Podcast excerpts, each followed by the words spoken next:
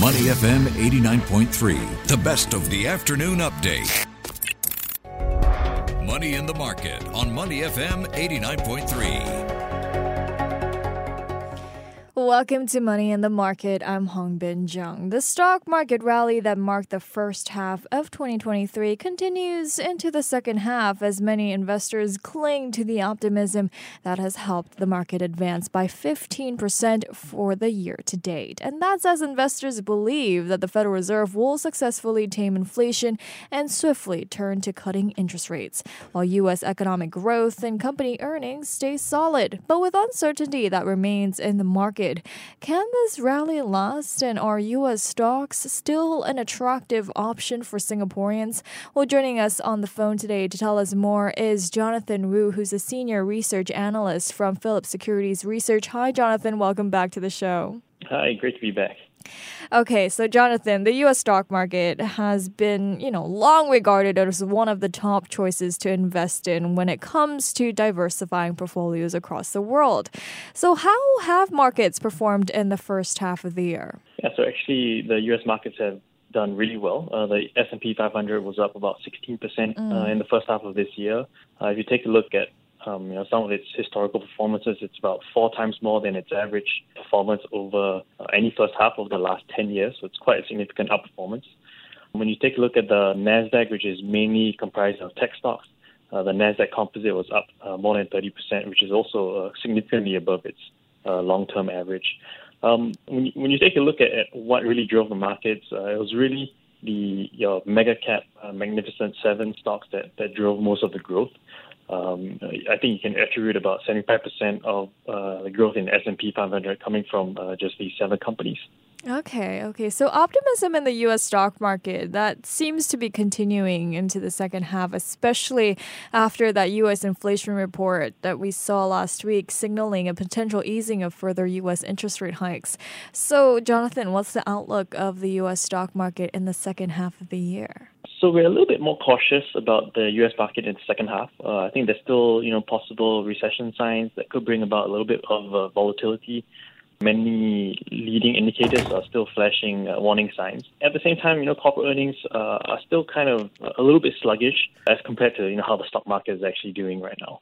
Okay, okay. So, you know, the S&P 500 it's increased 16% year to date. So, do you think the S&P 500 is likely to climb above the 2022 high? We think it's it's not impossible. I mean, the 2022 high is only about 6 to 7% away. So, I think it'll take, uh, you know, very good corporate earnings results for the second quarter which we are in right now, plus, uh, you know, strong guidance for for a lot of these companies to actually push stocks uh, mm-hmm. higher although we do think that you know if we see stocks kind of go a little bit higher than where it is right now, we could see some significant profit taking at the top. Um, especially as, as, the highs are probably going to you know key resistant areas for for the, the broader market. Mm. Um, at, at the end of the, the day, you know our, our base case for for this year is actually for the S and P 500 to be in a range of about 4100 to 4200, mm-hmm. um, and that's pretty much about 7% lower than uh, where we are actually right now. Also, I want to talk about the NASDAQ. I mean, the NASDAQ did particularly well during the first half of this year. Can this positive direction continue for the NASDAQ? I mean, it looks like the so called Magnificent Seven, which includes Apple, Alphabet, Microsoft, Amazon, Meta, Nvidia, and Tesla stocks, they were the primary drivers. Will they continue to drive up markets for the second half as well? Yeah, we, we think it's going to be a little bit difficult for this group of companies to, to continue driving upwards. I think in terms of valuations, uh, many of these companies like Tesla and Nvidia are extremely overstretched. Mm-hmm. Uh, while you know earnings growth estimates for, for this year are still relatively muted. Mm-hmm. Um, so there, there, hasn't been a significant uh, positive revision in, in that aspect. However, it's still you know very difficult to predict, uh, especially with such strong momentum and positive sentiments uh, especially for, for these group of stocks. Mm-mm, okay, okay. But other than you know the Magnificent Seven, are there any particular sectors or investment opportunities that have a positive outlook in the second half of the year? Yeah. So if we expect interest rates to maybe start coming down um, in 2024, we could look at some interest rate sensitive sectors like uh, utilities um, mm. especially because you know utilities are kind of a defensive play, and and uh, the main attractiveness from utilities are its dividends. Uh, so as rates start to come down, then these dividends uh, start to become a little bit more attractive. At the same time, industrials uh, is a sector that could benefit uh, from increasing government spend, uh, especially with President Biden trying to pass another $2 trillion uh, infrastructure bill mm-hmm. that w- would help to boost some industrialization in the U.S. Okay, okay. But what risks remain in the US market? I mean, is a recession still on the table and could that turn the tide for markets to see a further rally? Yeah, so a lot of the economists has actually revised their estimates for mm-hmm. recessions. Mm-hmm. Uh, they pushed it, you know, from the end of 2023 to, to the early part of uh, 2024. Uh, I think a lot of uh, leading indicators are still, you know, flashing warning signs, uh, and bond yields are still heavily inverted. So so there is still uh, this kind of recession risk, uh, if you want to talk about it.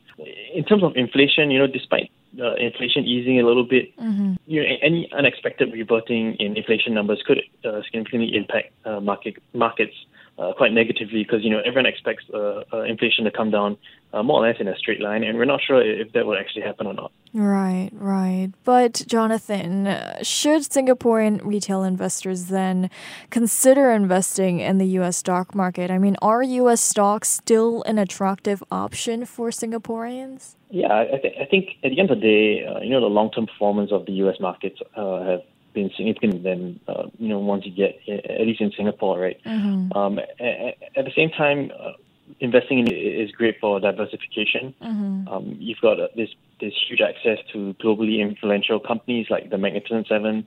Um, that is not really readily available uh, in Singapore's market. Um, at the same time, the U.S. market is a little bit, uh, it is much larger and much more liquid uh, providing a lot more uh, investment options for, for investors. Mm. Uh, and in addition to all of that, you know, you've got this uh, wide range of sectors and industries that, that uh, you can have exposure to that we just don't really get in, in the markets over here.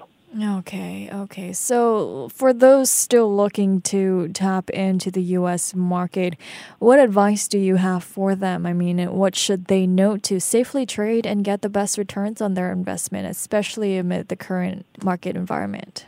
So I, I think firstly, you've got to align your investments with uh, your own risk tolerance tolerance and risk mm-hmm. appetite, uh, especially in, in the U.S. market because it's a little bit more volatile than, than the Singapore market. You know, don't put all your eggs into one basket. Diversifying across uh, different sectors and, and different stocks is, is uh, definitely a good idea. Maybe use ETFs in, instead. Mm-hmm. And at, at, the same time, if you're going to be investing in, in individual sectors or individual companies, uh, make sure you understand, you know, how these companies operate or how these uh, sectors, at least the outlook for some of these sectors, you know, whether they are sunset industries or whether they are these high growth, uh, high risk, high reward uh, uh, industries. Okay, okay. And before we let you go, Jonathan, how can financial houses like Phillip Capital help their investors to carefully navigate the stock market and make informed decisions? Um, so, from an individual level, uh, you know, we offer personalized advice for clients. Um, we also promote, you know, financial literacy through webinars and seminars with, with topics uh, curated to fit uh, our investment community. Um, on an educational level, we have our research team, uh, which I'm part of, that provides uh, regular research reports and market analysis, uh, which is shared through either print reports or weekly and quarterly webinars to, to make sure that our clients are up to date with the latest news. Uh, and on a product level, you know, we do offer a wide range, wide range of investment options.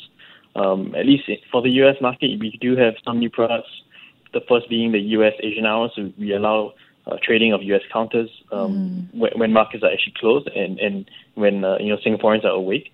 Uh, we we do also have U.S. Options to, to help to limit some of the downside mm. risk for hmm. investors. Okay, okay. Well, thank you so much, Jonathan, for joining me today. Yeah, thanks for having me on. Thank you. We've been speaking with Jonathan Woo, who's the senior research analyst from Phillips Securities Research. I'm Hongbin Jeong, and this has been Money in the Market. Stay with Money FM 89.3. To listen to more great interviews, download our podcasts at awedio.sg or download the AWEDIO app. That's A W E D I O, AWEDIO at the App Store and Google Play.